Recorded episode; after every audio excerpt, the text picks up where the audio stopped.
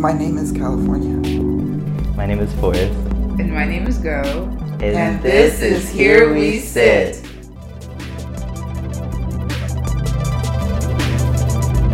Today, we're sitting six feet apart. I think so. We're dealing with a lot of emotions that are all over the map here in Berkeley, California, as we sit in isolation. So, we're going to take a few breaths and center ourselves for maybe 30 seconds. So, I invite everybody to just create a field of presence and inhale. Inhale. And you could let it out with a big sigh and one more time. Let it out with a big sigh. And now we sit 30 seconds of silence.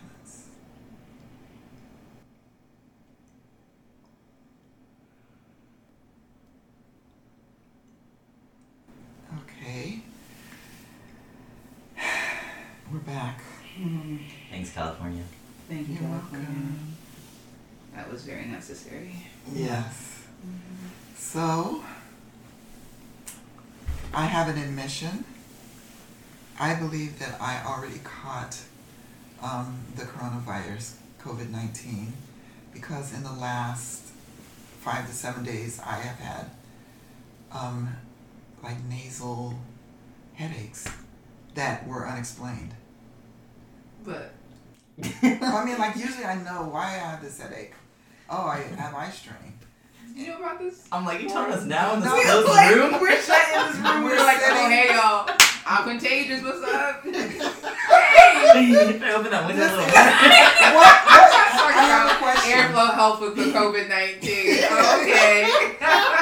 I feel don't lied know to. for sure, but I've been wearing a mask. I've been coughing. You don't want a mask right now. because I don't feel bad anymore. So it says it. I don't know if do I stay contagious forever? Am I still shedding viruses? I don't know. I doubt it was You don't think it was that? 19. But I don't get. Someone posted an infographic in the Mhm. group the group chat, and it said that nasal congestion is one of the rarest. Like it was. symptoms. It was just like it was her. What? What are the symptoms? Does anybody know?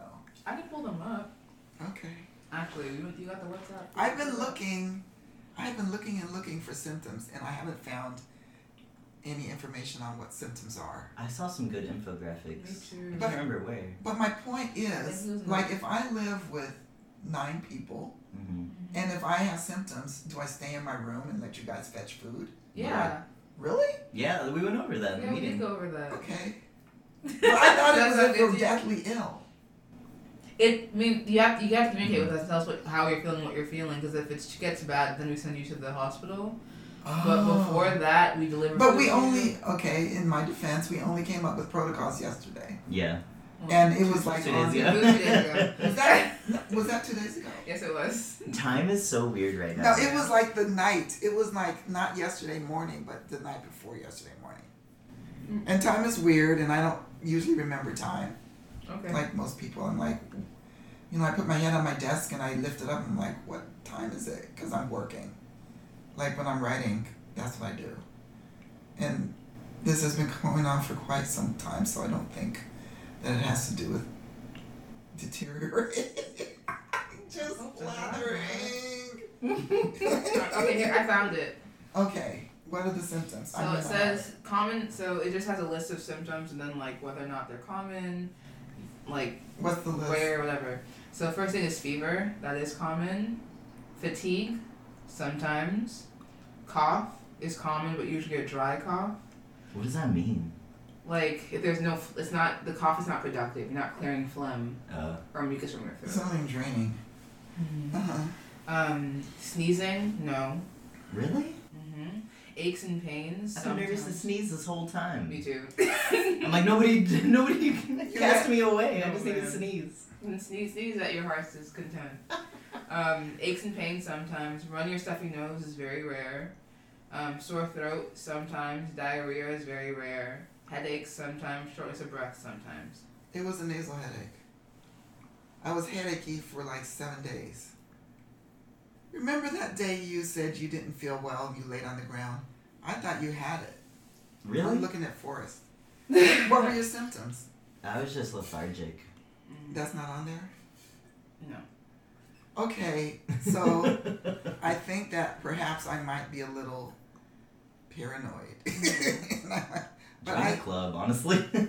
I might be a little paranoid, yeah. Which, is- which is fair.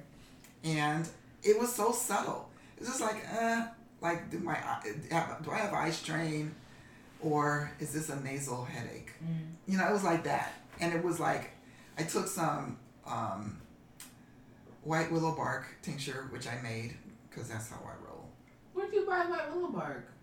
I had it like I got it at the food mill. There's this place in Oakland called the Food Mill, Mm. And you just get stuff in bulk. Mm. And I got white willow bark, and I soaked it last December before you guys were here. White willow bark Cool. what they used to make um, ibuprofen? That no, they take the chemical. They they change it chemically so they could patent it. If they never patented aspirin, you know they can't charge a lot of money and stuff. And so this is the aspirin without the chemical change and doesn't hurt your stomach, and it is an analgesic. No way. Wait. White willow bark? Yes. Wow. That's how they Yes. invented aspirin. That's how they invented aspirin, so they changed it, made it taste nasty and hurt your liver, Oh and my it's God. aspirin. Okay, and if you want to sue me, I have nothing. Joke's on you. Oh, Joke is on you. It's a nice Yes. feeling, honestly. Do not have anything? Yeah, I'm you can, enjoying you can it. sue me for fat Susan. It's wanting to My be at cat. zero, but I'm not in the negatives. That's the rough part. Yeah, Oh wow. damn. I mean, student loan debt. Do, It doesn't disappear. it doesn't disappear. wow, it's evil. Like my just disappear. I just let the people call me and call me and call me. Jokes on you, I have nothing, so. and then they go away. They're like, she's not calling us back. I'm like, I look at myself. I'm like, you dear hearts. Why would I call you at back to give you calling money? me. Wh- what money? They keep calling me, and yeah, That's right. I right. try to make it through the month and still have money. Credit card companies are vultures. And guess what? I needed some dental work, and that's why it's not like I went out and got a big screen Dental work has been a theme in this building lately. Like I dental just want to be able to chew shit, you know. I Awesome. mean stuff. I just want to be able to chew stuff. pain. Can I ask, have you guys ever had dreams where your teeth fall out? No. Oh. I've had so many dreams where my teeth fell out, and now they've changed to now I they're all about flying. Like there's always like a theme for my dreams for, for like months on end. The, What does the, that mean? the teeth are flying. No, We're I'm flying. messy. Oh, I used But to have. before that, it was about like my teeth out. There. I'd have like loose teeth, or I'd be pulling out my teeth, or I'd be eating a thing and I'd find teeth in my Oh my god. Yeah. That's an anxiety dream, I think. Mm-hmm. Listen. So so so you guys don't think I had it? no. I don't think so. Oh shoot! I want to get it over with. Okay. The thing is, like, there's there's no evidence quite yet that proves that like you'll build immunity when you have COVID. Then I'll get it over and over. It, I said there's no evidence, so I don't know which one it is. I hope it's the that you, you're just done with it, like That's like chickenpox, but like you have a seasonal flu, flu, right? It might be a seasonal COVID situation. I don't know. Holy shit! Bacteria, your viruses, yo. And I don't know if this like historically I just get the I can count the times on one hand when I've had the flu in my life. But I don't know if this is atypical of flu. I mean, I don't know if this is a normal flu or if I'll just have this. I'm just obsessed with myself now. I'll tell. To? I I just don't know if I will ride this out like most flus. I remember I had a flu when I was 17 and I was barfing and pooping at the same time. Well, diarrhea is not a symptom of COVID. Okay. That was when I was 17. Mm-hmm. You guys talk about It will yours. be fun. Yeah. You remember you told me Day. Guess last night? Oh, you said the intention. if I give gratitude to the universe for keeping me safe through this pandemic, This is, see, he reminded me, thank you. it really helped me. I went into nature and I was journaling and I was dancing. hmm Like dancing really helps me release this energy of like fear and paranoia that's like, crawling into my body. Mm. And then to journal and think into the future of like, wow, I'm gonna be 80 one day, and I'm gonna tell my grandkids like, I survived a pandemic. Like, Mm. what's up? You survived two economic crashes. You survived a pandemic. You survived a lot of like you. You might survive the fall of capitalism. Like Oh, everything is God. up in the air right now. I I'm think ready. the world feels very. It's it's interesting that like outside these walls, the world feels seems right because I haven't fully felt it. It seems so unstable, but in here it's like stability on end. Because we're operating outside of capitalism. Mm-hmm. We exchange our labor for food and shelter. And It doesn't have affect us. we have grounding practices that we revisit like on Yeah. the daily. We already have the structures in place Yeah. to maintain inner peace and calm. So anything that hits, we're just we're smooth sailing. We're trees. I think we need people to remind us that we are, that that energy still works, even amidst COVID nineteen. Because I'm, because Forrest just reminded me. I'm like, oh yeah. but the the voice of the world is so loud, like the Mm. reports, and the. It seems like there's such high stakes. Well, the media survives off of fear mongering. Like that's how they make money. They want your attention, and the way to do that is through fear. Yeah. So the, like I only check the news once a day tops, especially right now. Otherwise, it, the fear is just consuming me. Yeah. How have you been about like timing? Because I like just being really honest, I have a morning BM, you know what I'm saying? I do my Duolingo Spanish practice and then the next urge is to pull up Twitter. But I've had to like silence that urge and be like, let's just go sit instead. Or let's leave the phone up here and like you you were saying before and just go do something else. But it's like I do want to stay at least somewhat connected. But then like I don't want that to be the last thing I read when I go to bed. And I want it to be the first thing I encounter when I wake up. You know, if I'm mm-hmm. having a great day, why do I want to read, read it during the day? So it's like, do we really dive into our privilege of not really having to face it in the same way others have to, or mm-hmm. and then therefore we can become a resource for others because we have you know the energy stores available mm-hmm. because it, it hasn't been impacted as much by the craziness that's happening outside, or do we mourn with the world and you know, or is this is this the space for that, right? To sit with what's happening inside and what's happening outside and try and find some sort of bridge in between all of that. I don't know. Yeah, I don't think it's so black and white. I think it's like both. Like, you can be connected to the world and also have healthy boundaries so that your self care is still intact. You're not drowning in other people's voices or like the media. And who benefits from us, like, listening and getting, like, who benefits from us listening to the news? Like, how is that helpful? Like, if I was a doctor or researcher, I would have to um, be hooked into what's happening outside. Yeah. But who's gonna benefit from me doing? Nobody. I'm not helping. Yeah. Like I can't help like that. Yeah. There's a lot of people on my Instagram feed right now, like hosting meditations gonna say, and yeah. free yoga classes. Yeah. That's the kind of shit I want to be surrounded by. Yeah. Because there's enough fear going around. Not just Like you were saying- like you were saying, go. Like, actually, I forgot I was gonna say that. Oh It's okay. It'll come back to us if it was meant to be said in this moment. I didn't eat today. Maybe that's why I'm kind of like it. oh no. You didn't eat. You didn't eat today? I went out and earthed. Hmm. Oh, I did send you to go Earth. She took. She sent me out to earth. What What's interesting to me right now is how like it seems like the entire world is finally in sync in that everybody's pausing. Like we're forced to. Mm-hmm. The world is so slow right now. I go out in the streets and they're empty. You know? People are listening. I think I don't know when people have to face their humanity and face like the stoppage or pause of time in this way, like it forces you to have to really, to really, really listen. And the thing is, like, how do we find that sweet spot between like, yes, they paused, but people are also kind of panicking. Mm-hmm. So like, how are we able to kind of be like, hey, okay, here's here, fine tune and like find that channel on that dial, or use, I don't know, tweak that dial, in a way to be like, okay, now that we're all here, we're all present, you know, like let's have some real conversations. Like, what is and is not working? Because I think our people are really, really hurting right now, and they understand fully like shit is not working, and governments are realizing, oh, this is not working. Like we can't operate if we don't have people, and our people can't operate because we just can't. So what what do we change?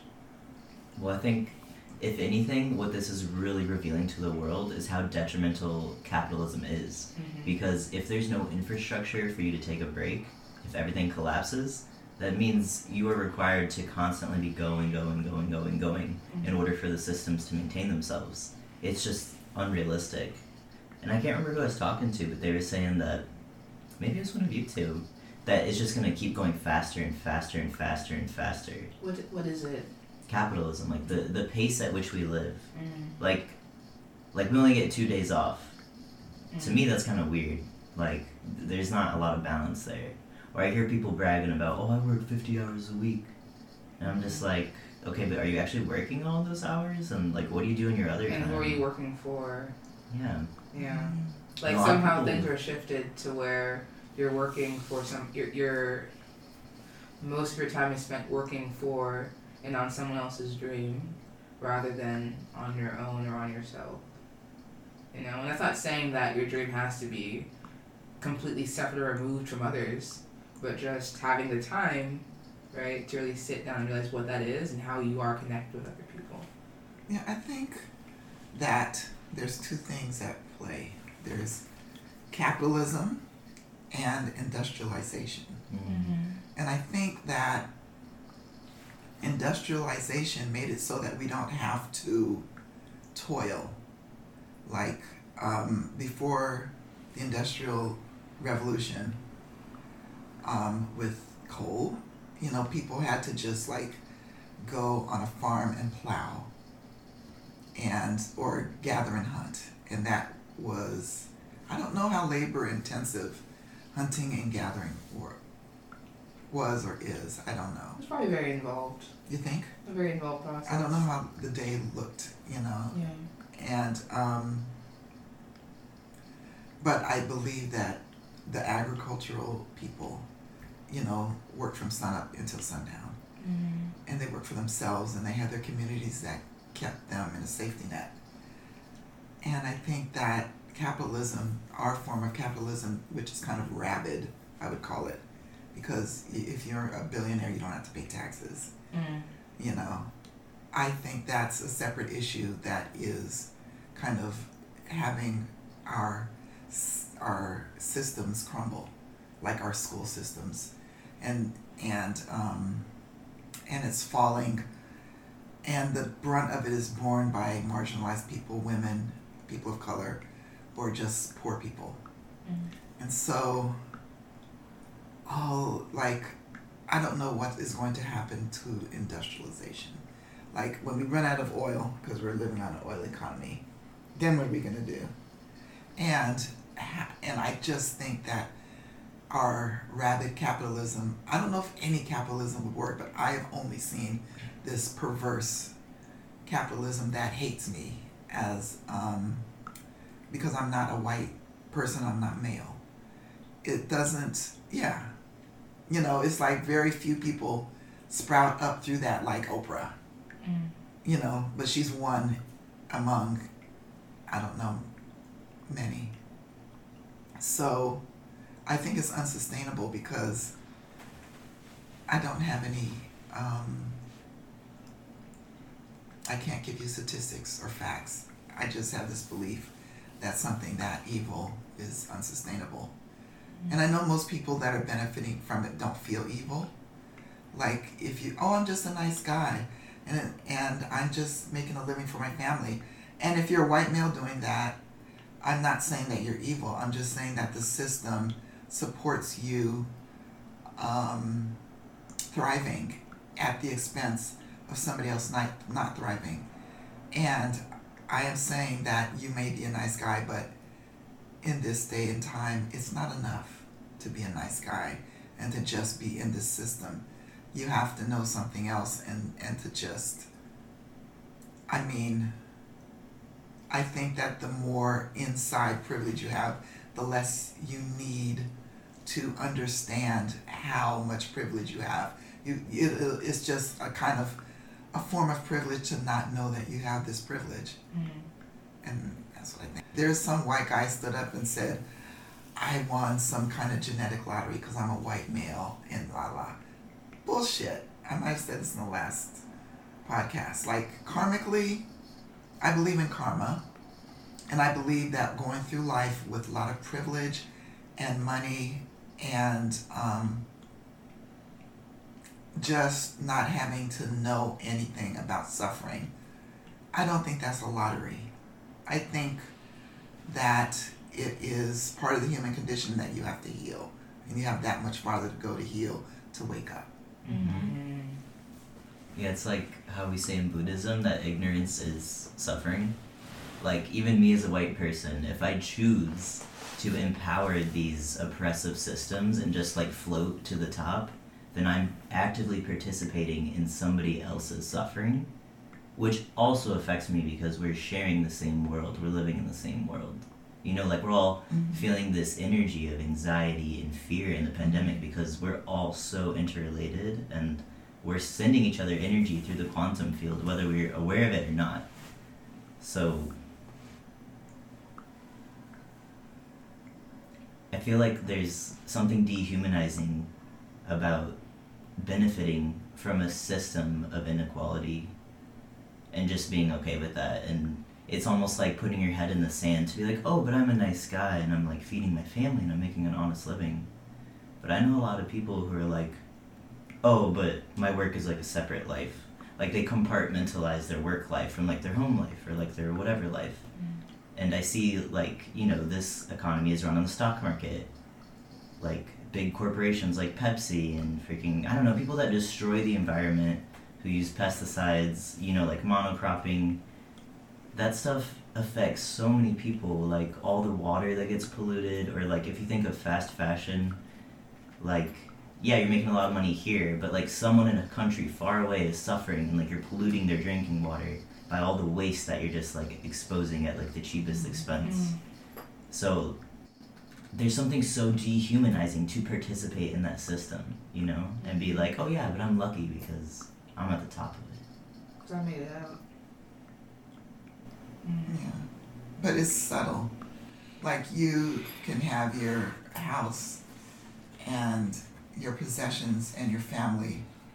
And it was like we were in that class talking about um,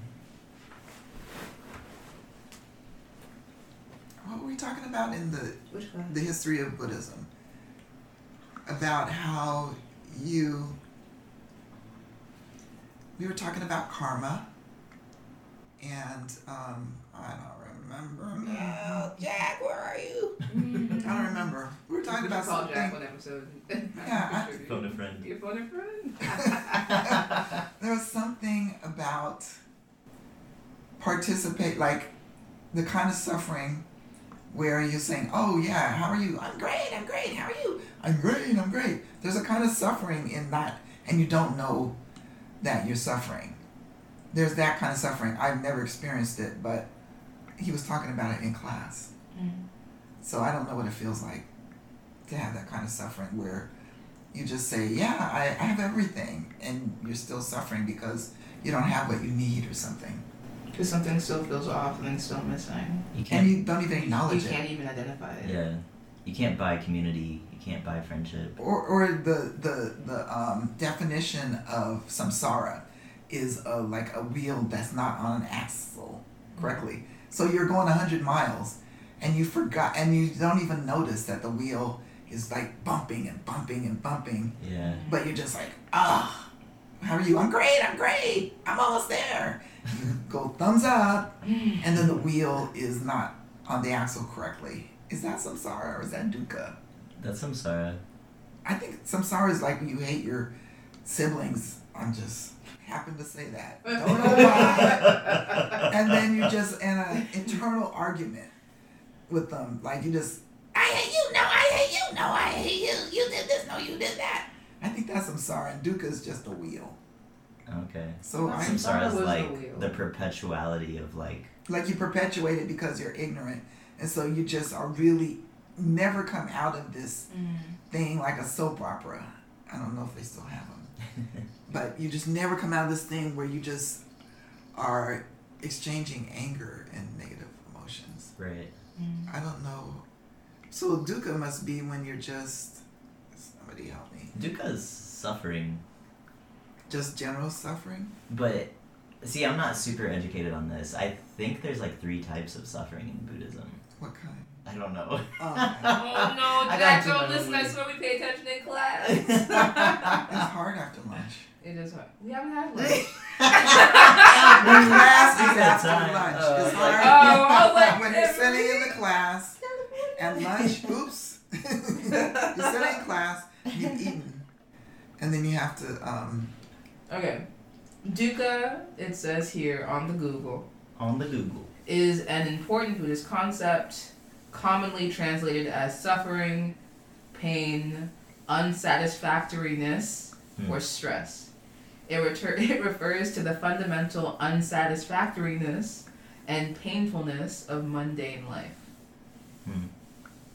Does that resonate with you? yes, that is probably what I'm talking about. Um, when you are on an unenlightened path, I think, and you're just going along with what this is, the culture tells you to do, and you Mhm. don't really have a spiritual practice. I can resonate with that, hmm and so When you are going along with what the culture tells you. to do. yes, and and you're not questioning anything, and you're just saying, yes, I want to. My mother was a nurse, and she thought I'd be a nurse, and I can't stand being inside of buildings. You know, I don't know how to hold people's hands. I'm paranoid of getting sick, and I would have just been the worst nurse in creation. Mm. And that's what she wanted for me, and I would have had a lot of dukkha. My mom also recently, was- like before I came here, was or while I've been here for a while, was like nursing. You know, nursing is a great profession. We're gonna a lot of nurses soon. And I'm like, when in life did did you think I would want to become a nurse, or that I would be good at being a nurse? I don't like blood. I don't like needles. I don't like closed spaces. Why would that be?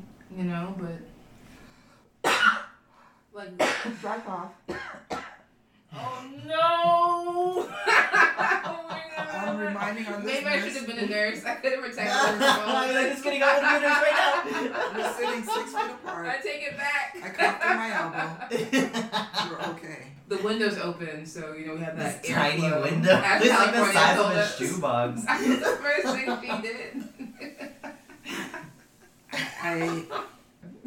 oh no! You no. had to drink for a while. But are we just I all what that meant. doing in our dukkha, or and just watching other people doing the thing and said that white male is doing his duty even though he's a sociopath and he owns that company? Is is is? Did we get to the chapter where we? I guess we meditate. What do you mean? Well, Yeah, what do you mean? Like think? my dukkha, I my dukkha is less. It just sound. I remember the first time I heard that word.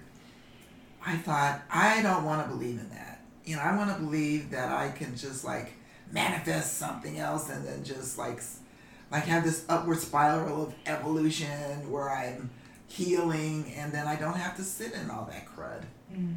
Well, it's like the four No noble truths, truths. right? to get out. Yeah. Which, which are? Oh, Right. Quiz. Shit happens. ah! Number one. Uh huh. What's number two? You There's only suffering. that one. There's an end of suffering, and then there's a path, a fourfold path. Is Yeah. that it? Or eight? These these damn lists. The eightfold path. So many. That's the way out of words, suffering. That's number four. Number one is like shit happens. There's number two is like you're gonna suffer. There's Number three is like doesn't have to be this way, and number four is like here. This is the way out. I thought it was you'll use your fault or you call it. Okay. Don't quote me on that. I'm remembering. four noble truths. The truth of suffering, the cause of suffering, the end of suffering, and the truth of the path. Oh. And then there's the eightfold path to get out. Mm-hmm. Man. Okay. Yeah. Beginner Buddhist in here. Well, not all of Yeah. us, but I know I am. I'm hoping that this is the end of capitalism, or maybe not the end, but the beginning of the end. I see the government giving money once again to like big banks and like all these people Like who are it's destroying our environment who aren't suffering right now. And that's the priority. They tell us, mm, we'll give you a a thousand dollars each. Yeah. But then they gave five hundred billion dollars to what re-stimulate the stock market and Or some Then- or some airline. Yeah, like why is that? so- Like why is that what you're holding up? The government is trying to maintain capitalism even though it's failing. And it's only going to upset the people more, and that's how revolutions get started. People are already upset, and now this is happening. Because I think people are having time to sit and to read and to like really start to apply logic to things. And now we're sitting here like, okay, if this system is a tree, why would you, and a, a tree that is sick, why would you heal the tree by going to the leaves? Like the people are the foundation of everything. They're the roots of everything. And you're not healing the people. You're you're just stimulating the curse. Like you're you're fucking like causing the virus. You're giving the vi- you're feeding the virus. You're just making us more and more sick, and we just can't stand for it anymore. And the virus are the corporations that they're bailing out. Yeah, the vi- multiple levels. Ooh, what if COVID just a manifestation of capitalism? How? It's killing us. You Well, it's like, like a- It's Mother Earth is everything. finally detoxifying. The skies are like clear in China, you know? Well, it's getting bad again. It What they is. it's getting bad again. Because there's people going back to work again, ugh. which is not how viruses work. You have to, you have to shelter in place for a long period of time until there's actually a cure or So- a vaccine for the virus. So, am I hearing that there's no immunity, so we're just gonna go around and get COVID nineteen? You're not hearing that. What I'm saying is there's no proof that we have immunity once we have the virus. So we're sitting we're sitting in a, s- a, a s- an air- a space of just not knowing. And we're going back to work. They are. They're going back to work. We work. staying in this building. Except I'm going out this afternoon. I'm going on a long walk. I'm going up above the campus. You'll stay six feet away from everyone that you see. I don't know. I might wear my mask, but No, I'm under no. the delusion or illusion that I have already had it. I'm still hanging on to that. Okay. Why would you hang on to that? Because then I won't have. Oh yeah, you're right. Does it feel good to hold on to that? I don't know. I just want to feel like I've went. It doesn't make any sense if you have this virus and there's no immunity. Why don't you just have it forever? But we don't know that. I mean, your body can fight off a thing. Like, this is gonna be a very bad analogy. Sorry, my fellow bio people. Um, like, for so if we were to say, like, let's say you are fighting, you're in a sword fight with like some other person, right? Yes. And like, or no, f that, a boxing match. Mhm. There's multiple rounds. Mhm. First round, you get the dude and you're fine. But second round, guy can come back even stronger. You know what I'm saying? So I, I feel like that it, it's just kind of like a it's a, a back and boxing forth. match. Yeah, it's a back and forth as your body is trying to fight off this virus. And so we just don't know. Like, are you getting stronger the more you fight it off? As you learn, if you as you learn its moves and it's like it's it's bobs and it's weaves. It's now just getting out of hand. I don't know boxing that well. um, we just don't know. That's it. I'm gonna stop there. We just do not know. So So there's no point in trying to hold on to when you don't know anything at this point. So I think at this point the best thing you can do is just try your best to be safe and try and stay healthy. And there's not going to be a virus, um, antivirus, A vaccine? a vaccine. They're working on one, but it's not ready yet, and it's gonna take at least a year. And when people are done, when they've they have symptoms, they come back from the symptoms. Mm-hmm. Their body has no more immunity. No, the whole idea is like if you fight off a virus, you usually you want you build immunity because your body learns like like when it first comes in, it's an unknown, Mm-hmm. right? But then as your body fights it off and it learns how to defeat it, It makes it usually yeah it makes antibodies and usually it, it that is you building up your immune- your immune system. But what they don't know right now is if, your- if our bodies are responding in that way. Holy shit! Like will it be able to identify it each time you encounter it? Oh my goodness. So we just don't know. We just don't know. Now I'm really, really, really, really weirded out by the whole concept of this. I just, you know. But lit, again, we just do not know. And I am not an expert. I'm not well read. So she we- majored in chemistry. Was it biochem or radiochem? It was biochem for three She years. majored in biochemistry. Okay, no, no, no. It was for three years, and I walked and I, I lured it to chemistry because I wanted to graduate on time. Okay. Well, you know more than me. Not much more. Hmm. That was like a good four years ago. Okay. She knows the. She's she, she's the smartest person in the room about Mm-mm. this. No, no, no, no. She just saying things. She's also. She went to school and she she she she What are you doing? she passed all these tests. Why are you? she got through calculus. I hit the I also, I also, at okay, related rates. because math is easy. compare.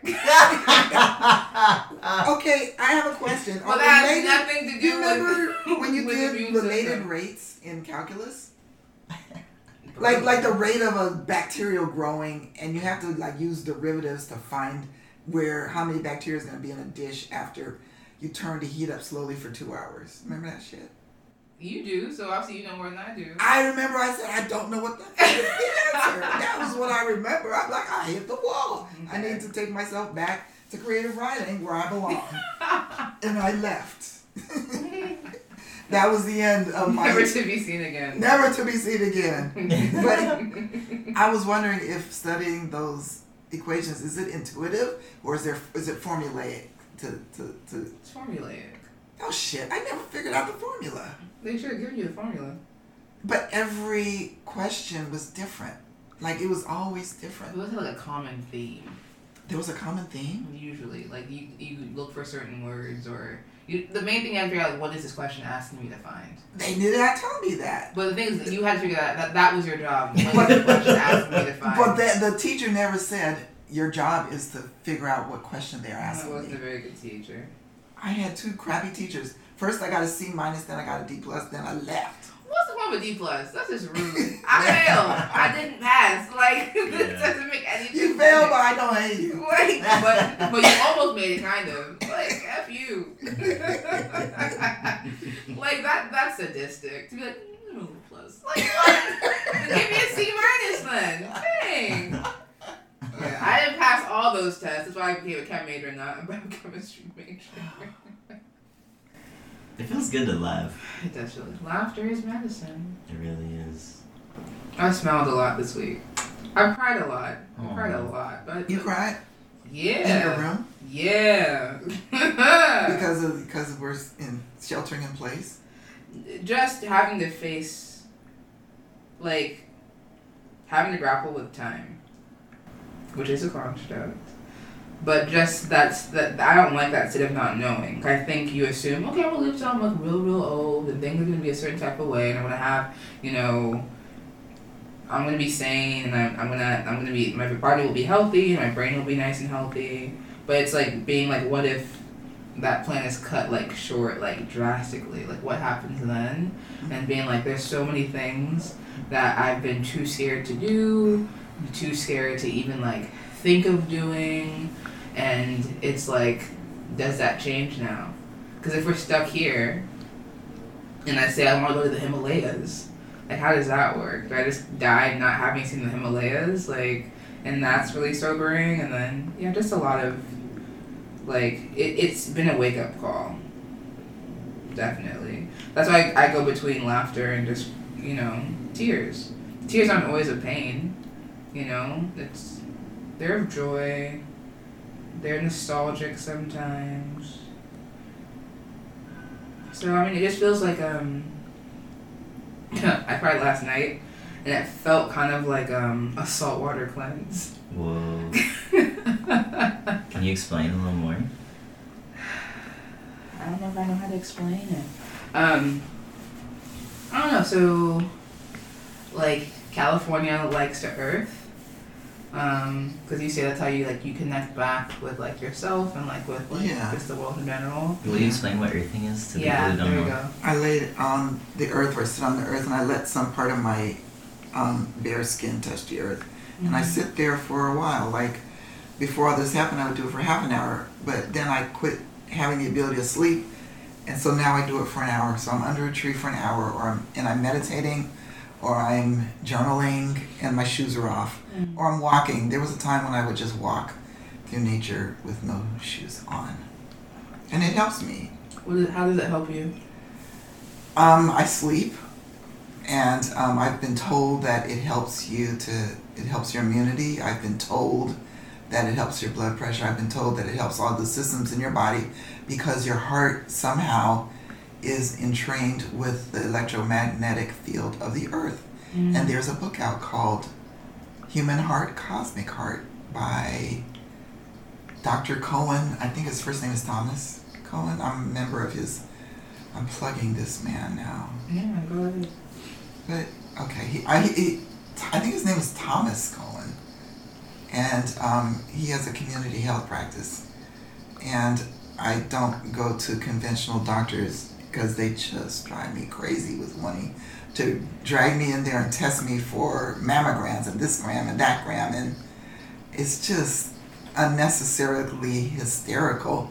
I don't do a lot. I don't eat junk food. I don't eat processed food. I don't eat industrial food. I don't have. I've given up sweets.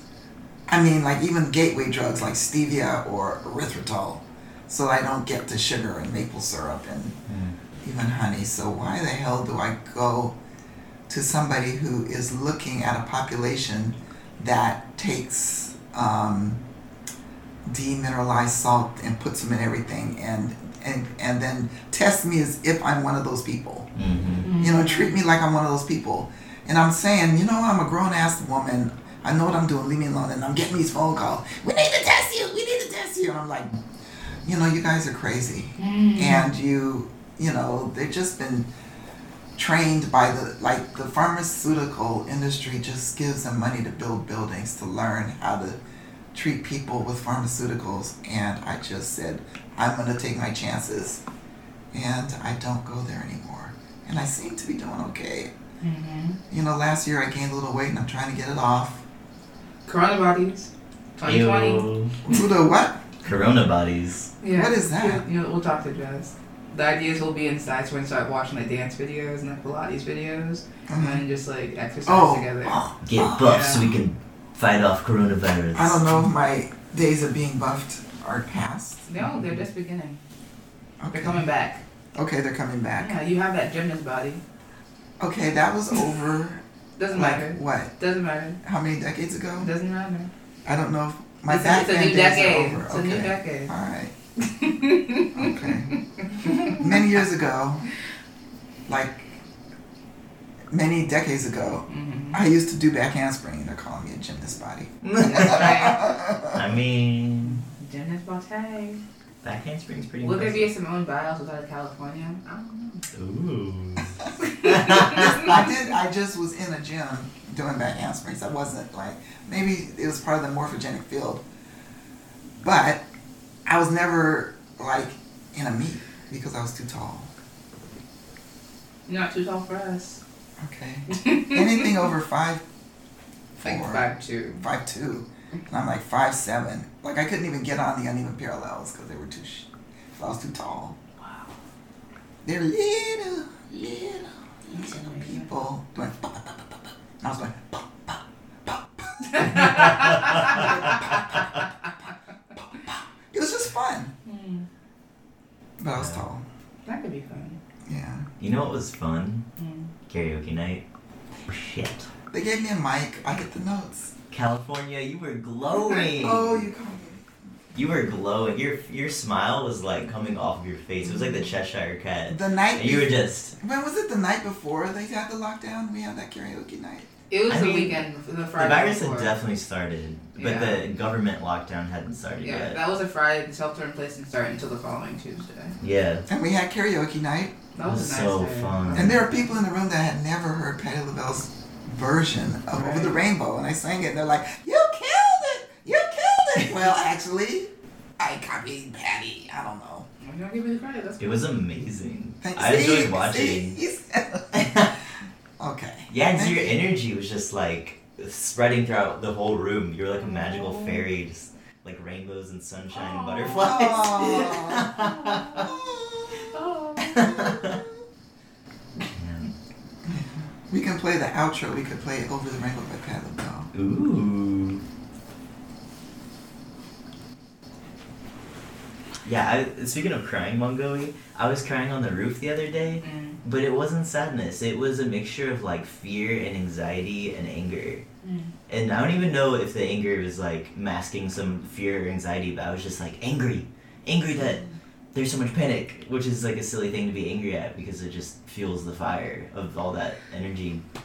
But then once I let all that those tears out, like like that salt cleanse that you called, Are there for a reason. They all hold weight, and us trying to deny ourselves of that is inhumane. yes. So I, I love that you got the chance to do that. Yeah, I feel like that's a like symbolic of how this systematic oppression, like the white men on the top, how the, like, you know, if your body, if you don't express one emotion, that's blocked energy in your body, and then all the energy gets blocked in your body. Mm-hmm. So if you're like just looking the other way, and you're like, oh, well, my family's safe, and I'm a good guy, and whatever. But like, what else? What else are you not living? You know, I like. think that's why they explode. That's why things can go so left. You mean like going postal? kind of like yeah. those crazy shooters. I mean, it can go that far, but like not even that far. Whether it's just kind of like using your power to like assault people, right, or to speak to them in a way that's just so just distasteful and like disgusting, right? Because you just don't know like how to be human towards others, because you haven't given your yourself yourself the chance to do it even. So it's like. Like I said last night, like if, if I haven't sat with myself, how can I sit with anybody else? Mm, If they haven't sat with themselves, how can they lead?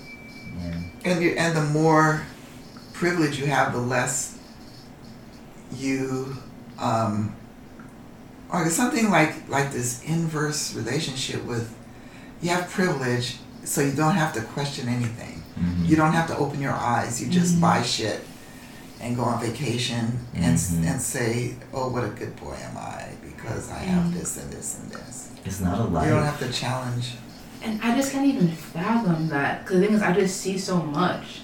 And it's exhausting. And it's just really upsetting. So to be in a place where you don't see any of that, like I just, like you're, like what you're saying, like you're just, you have so much further to go to try and even touch down upon what we're, the rest of us are feeling down here. Yeah. You know, like you're not above us. You're just, you just have a different perspective than us. It, and we're talking about the um, privileged, um, like the economically privileged Yeah. right now, not the Yeah, not every white male is Not like every, an asshole. yeah. I mean, my dad happens to be one of those assholes, but no. like I've also met wonderful white males with like huge hearts, and Of they don't participate in systematic oppression. Of course. It's just rare in my experience. Mm. When I find one of them, I'm like, whoa, you exist? Like, are you real? I mean, if you think about the images that are put out there, like I, I talk about how like it was it's been hard for me growing up because like I never saw myself anywhere, and so I thought, okay, that means I shouldn't exist, right? If they're not showing any like dark skin, like black women with like nappy hair and like wide set noses, that must mean we don't exist, and therefore I'm here as a mistake. Wow. And then you think about people like cis het white men. All you see is like the Wolf of Wall Streets and the American Psychos. Then you, if that's the image you're, you're taught to revere and to like idolize, then like why wouldn't you think that's how I'm supposed to be? So I think it does go both ways. Like that's not, of course, the only reason, or that's not an excuse for them saying it. It, it media does have impact. Visibility does have an impact, you know. So and it makes you assume so much Mm-hmm. without thinking, and then like you have to sit and like try to puzzle things out with your young mind. Mm-hmm. I think um, so much happened to me at such a young age that I've never been the same. I, I, I just, my mind developed, it just went on a different route because when I was four years old, should I tell this story? I don't know if I want to tell it or You I'll, don't. I'll, Whatever you feel comfortable. like I there's so much that happened to my family and to my dad just historically um, that I had to grapple with things as a four year old that grown ass people with privilege will never have to look at like why like racism I'm for Mhm. you know and violence um, enacted upon me and I'm four. and then my dad tells me about the history of our family. And I'm four. my four year old brain had to either, you know, like build some more um, neural connections or, or I would just go crazy. And so I think that that way that I had to try to understand the world, my dad told me about like the historical violence that happened in my family so that I could have he was trying to help me and I was in my 30s before I realized, oh, he was trying to help me. And because I was angry at him because I was four, Yeah. for him telling me about what happened to my ancestors so that I would be able to understand what happened to me. Hmm. And the act of me having to grapple at the age of four and to just kind of, like it was immature because I was four and I was mad at my dad, but then I had to go outside and look at white people and say, this is what they did and I'm four and they don't like me because I was born with this skin. And then I had to like, and that is how I walked through life since I was four. And that, I don't know the ways that that incident impacted me, but I know I was always reading and thinking and thinking and reading and grappling and, and, and trying to understand and trying and trying. And if I was the, the um, it was a, like this kid, that was this white male kid that that hurt me while his mother watched without flinching, and it was pretty violent. And the difference between my brain and the brain of somebody that sees a picture of themselves on every magazine co- cover, or as a president of the United States, or as a rock star, or as the Beatles, you know, like. I'm not saying that my incarnation makes me superior because I've had to grapple. I'm just saying that it made me have to grapple. And um, I have no clue what it is like to not to to not be to not have to grapple with big questions when you're four because that was my incarnation. And I am by no means saying that my incarnation is superior. I'm just saying Mhm. what is that incarnation like? Right. when you sit in a chair and say, I was given some genetic lottery because I'm a white male and I own this company and I'm gonna give back and here's go some money for you and some you and I'm looking out. You know that part that you think that you know better than the rest of us on how to use money. Like Hmm. how you you prefer to like no, I will pay less taxes and instead be a philanthropist. But now that means I get to dictate and choose exactly where my money goes to and what causes are deserving Yeah. deserve to thrive versus give it to the people because the people know. No. How people know they ha- they understand they can see. They yeah. can see much more than what you can see Yeah. because you have this elevated sense of self, whether it's through grooming or through whatever is happening in your mind, that you know better than the rest of us because you've reached this level, a level that was curated for your way of being. Yes. Like, what? Yeah i can't even. my my brain does not know how to make those steps. Does not know how to even begin to ask the questions or to believe the ideas that you have to believe to think that that's how that the world is Is supposed right. to be like that. That Yeah. is- that is right. Yeah. Hmm. I think that's why the systems are so skewed because they're through the lens of like a singular narrative, like Yeah, a one single demographic, Mhm. and it just excludes so many other people. Everyone else. Like the way that things are distributed, even time. You know, like people at the very bottom under capitalism Mhm. are like riding the bus, working nine to five, trying to feed their kids, and like they don't have time to protest. They don't have time to think. They're just trying to survive. Mm. Or even the people down at the bottom who have so little time are also the ones that tend to give the most. I give a lot. Right. So it's like, what? And it's only the bottom of the economic scale. It's not the bottom of wisdom or right. even at all. Yeah. At all. Yeah. Because it's a construct. Yeah. The system, somebody just made it up. We could be operating under so many possibilities of systems. You know, that does make me think about the spiritual space. Like, that gift of time. When you have time, you have time to sit. You have time to be with your thoughts. You have time to really sit and in- interrogate and ask these really, really big questions. Right? So you want, and then I'm sitting here like, so it's not that white people are smarter or their incarnation somehow is made so they have a, a direct line to the universe. They just have more time, and that's why you have so many dharmic leaders and so many meditation teachers and yoga teachers who are white, even though those traditions are steeped, covered, and a lot of times were like discovered by the brownest of people, Yes. and They that s- is Time, man. Yeah, they systematically have more access to like food, shelter, the basic needs, and then you have the surplus of time. And then they're, then they're, they're the ones you look to for guidance. No, I, I, I, I know that when I go, like the first that I went to was an upper middle class Zen sit, and the What's the upper middle class Zen sit? like you go to Colorado, and then like I never, I was In California, oh, what? I went to Colorado on somebody's. Somebody said here. oh God. hey man, you're supposed, to Somebody- you're supposed to cover your elbow. Oh no, I was a five year old cough. Oh no! It's okay, you got it next Sorry. time. I was spreading Don't love. touch any door handles. I I got was you. spreading love. California is I- I had- the furthest. I, I'm far away. I had the opportunity. I think I got it. You're next to the window. I'm fucked. I'm in the corner next to the heater. But you have the, the eucalyptus. Okay, yeah. yeah, it's, it's. Oh come on! I'm just, I know, I'm not. She's looking at me. I was just having a nod. yeah, you got your nose up Mm. towards the window. She's making things up. uh-huh. What was I saying? I was saying I had the opportunity to go because I was, uh, because somebody, I had the opportunity. Mhm. I'm not saying because why.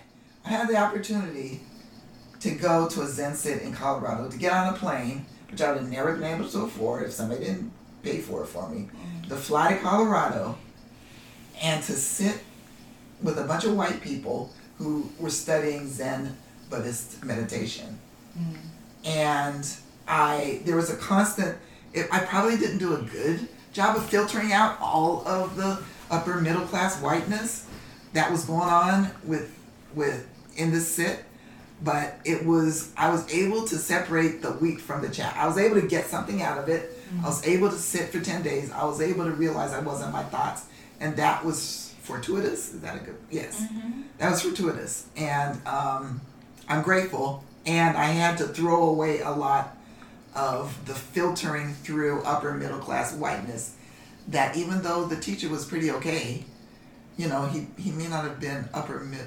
I don't know what his class was, but I know the people that he attracted were just upper middle class white people, and there was a lot that they may not ever get from that. I mean, like I went there one time, I'm like, bam, I get it. Yeah. You know, I am never gonna go back to being that person again. Yeah. Mm. And they may have went in their um, really expensive clothing that um, and sat for a million years. I don't know but it was filtered through the lens of upper middle class whiteness that had a lot of privilege just seeped in there and i don't know if some of them sat in their mats on their mats for 20 years and never woke up and thought they woke up or did wake up i don't know. Mm.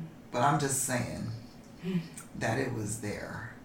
Yeah, and I think mm. part of whiteness is like appro- cultural appropriation. oh hell Like, holla like a white person, like me as a white person practicing Buddhism, people are like, oh wow, that's so cool, you're Buddhist. But like an Indian person or brown person practicing Buddhism, you're like, that's weird. You know? Yes. Yeah, it, they coolify everything. Everything is cool. If I play the djembe drums, you know they're ready to call nine one one because there's a because they're afraid of something, Yeah. some unnameable thing, Some insurrection happened. some insurrection happening because I'm at the lake playing a djembe. I had it in the pockets and playing it good. I have not had. You're welcome. them know. I, I mean, like I just was missed. I, I mean, like, and I and then I have been to the lake, and I'm like, please make it stop because they're not. No, I'm just saying, you know, where's the like, just you know, like you're almost there, you're almost there. Keep going. Yeah, always just a half a half a step. Just behind. have a step behind, or just something is just not medicine in there, and they just all. It, maybe it's like the, the um the karma of appropriation that makes you never Yeah. get that. I, you know, that's all I'm saying. I think part of it, to our earlier conversation, like there's a sense of dehumanization. Like not all of you is there if you're not willing to see, you know. Oh. Like you're missing a part of humanity, so your rhythm's a little bit wonky. oh shit! Say more of that. That's interesting. Well, that, that's, That's all I had to say, really. huh. Wow. like you know that like the stereotype of like white people don't have rhythm, you know. know. Yeah. I mean, it's like stereotypes come from somewhere. I mean, they're not all true, but like I can vouch. Like you should see my family at a dancing event. Oh no. It's a little silly, but Oh. yeah, there's like this sense of Hmm. unwinding or like like it, it's almost robotic like to the earlier point of like compartmentalizing your work life from your personal life. You're like oh my work is the separate thing so i'm still a good person in my personal life even though i poison people's drinking water like thousands of miles away. Like that doesn't reflect me as a person. That's just my work ego or whatever. Mm-hmm. But then like it turns you into a robot. Like mm. you're just like chipping away pieces of yourself and like putting them in these different boxes and then you're not a whole person anymore. So then, what would you call the sickness? Uh, inability to play the djembe. Inability to put- So I T P D. It's you're a, like half human Oh shit! He said. but I'm saying, do you think the sickness stems from the privilege? Does this, does the The cr- sickness stem from the system? That could be capitalism, or or you were saying they don't they don't have to All of happen it, yeah. by themselves, yeah. You have Yeah, to chip away a piece of yourself to fit in. Yeah yeah i mean when you're not You have to, to deny something to say yes to this other thing. Yes, yes. There's a sense of like denial. Even like, I mean, I trust me. I've talked to my parents about white privilege, and they're just like, "No, that's not real. No, no, no. We we earned what we have and stuff." Mm. But there's this sense of like someone's giving you the option to look at it, and it's hitting too deep. Like you just you're like, I can't look there, or like it shakes your foundation or your core, not even to your core. Like to have to grapple with that question, like, did I? What does it mean if I did have like a bit yeah. of help? I think it questions your reality too much Yeah. to where you're like, no, I don't know what's real anymore. Like I don't know who I am, or you know. I mean, That's I don't right. actually know. I'm just speculating. No, I'm thinking about like More how than your it- parents it's probably a good speculation. How old are my parents? No, it's it's Oh. you're speculating on your parents. You probably have a lot of insight. Yeah, yeah. I mean, I've had to. I'm like constantly working through white fragility, you know, mm-hmm. because like most of my life I have lived. I mean, I'm still racist. It's not that I want to be. It's that this is the environment I'm swimming in, and I'm dripping in racism, you know. So I'm like constantly unpacking that, and that's the only way through it. But to deny it is such a privilege, and like it's actually so harmful to deny that it even exists because then you're upholding it. Like you must first look at something in order to change it, Mhm. right? And most people are not willing to look because it's too confronting. Like you have this self-image of like I'm a good person, but it doesn't have to do about you being a good person. And in fact, if you want to be a good person, your actions speak much louder than like how you feel about yourself. Like I don't know, ask a trans person if you're a good person. You know, like ask a black person if you're a good person. Like how comfortable do you make people feel li- co-living together? You know, like No, it's so interesting that you, because, hmm, hmm, I find that so interesting because for a long time I'm still working through. I found mirrors so scary, like, lit, like I, I never, I would glance and all right, let's go. Like, I don't want to deal with that, you know. And for me, it's because I was so scared I was a bad person that I didn't want to face myself, right? You And said oh like mirrors. mirrors. Fun word. I'm looking in the mirror. Uh-huh. But yeah, I found uh, mirrors like super scary. But in this path towards like of healing of mine, a lot of it has has has centered around me having to stand in front of a mirror and just like face myself, and just look myself in the eyes and just talk to myself, and that is a very scary thing to do. So I'm sure that like now it comes like now you have to face the very foundation you've been walking on that you were taught by your grandmother or your mother and their mothers before them, like it feels destabilizing. It feels dangerous. Like it feels it feels violent. Right? It does feel like this this this thing I walk on is glass. If I look at it, like it will break. When in fact it's not actually the case. and that's the challenge about being like on the margins of that like mainstream privilege whatever you see in the mainstream constantly you see so much but then how do you communicate it in a way where people don't feel like they're breaking glass you know Or annihilated. Yeah and it, it yeah i mean you know it's so much emotional labor so much so mm-hmm. you're like balancing systematic oppression and like caretaking, emotionally caretaking the people that are oppressing you in order to create change. And that's why it's so important Like that's why I feel so passionate about race work as a white person because I'm like people will listen to me. If I talk to my parents, they're gonna listen to me about it. Mm. Even if they disagree, they're listening. They're engaged. And to deny your privilege is the biggest crime against humanity because you're just silence is violence. You know, like your ignorance is suffering. You're handed this huge microphone, and you're saying, Yeah, like when I was talking to someone about having gender neutral bathrooms here, I was so grateful that a cis person was talking about it for me. Mm-hmm. It was like this huge I was I had so much adrenaline, like it's such a sensitive topic for me. I have a lot of wounds there. And I could actually had time to like breathe and this person was just like articulating so clearly what it meant. Like why is it important to have gender neutral bathrooms? And I don't know if I would have been able to articulate it without anger in my voice, without hurt in my voice. And that must be hard to receive, you know? So I'm like, how do I even, like, I, shit, I have some shit to process if I'm able to advocate for myself. Like, it feels too mm. sensitive. "Yeah, it feels too close." That's why you need advocates. You need allies. Allies. It's so important. That's the way we change the world. Like, I have an able body. I'm so grateful for my body. It's able to take me places. I can walk up the stairs. I don't need assistance. So it's so important for me to advocate for people who have disabilities, who don't have those privileges, because probably they're not getting listened to as much as someone would listen to me about it. Mm.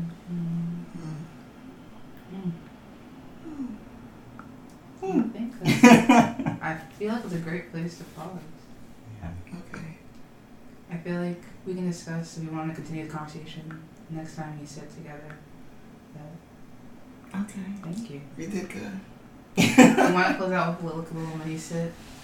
We can close out with a little, little. We're closing out with a mini sit to just stop, center ourselves, taking a collective breath. Mm-hmm. Okay, collective breath in.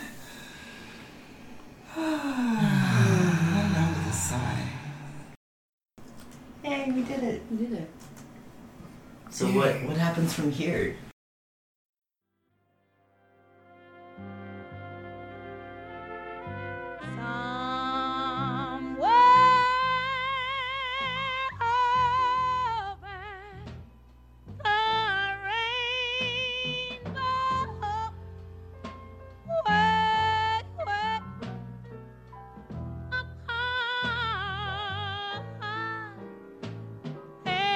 This is Here We Sit, project of the Mangalam Research Center for Buddhist Languages and its Mindful Living program.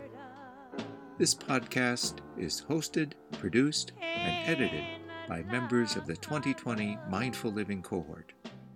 Here, we aim to cultivate space for ourselves and our listeners to sit with questions and topics without necessarily having the answers.